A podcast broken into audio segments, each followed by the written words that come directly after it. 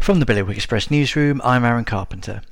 95.6% of staff currently employed at St Sampson's High School in Guernsey have written an open letter ripping apart the planned transformation of secondary education. That equates to 88 people currently working as teachers, support staff, and other professionals at the school.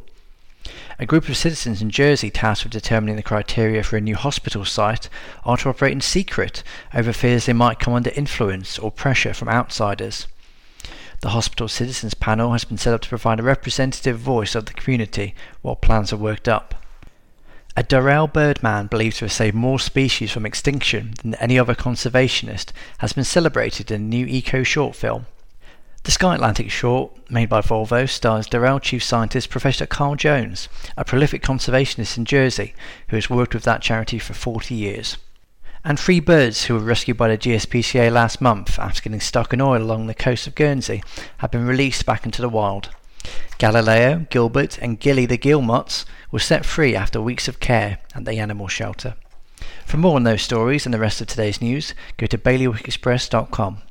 Your weather for today, mainly sunny and then fine in the evening, with highs of 9 degrees.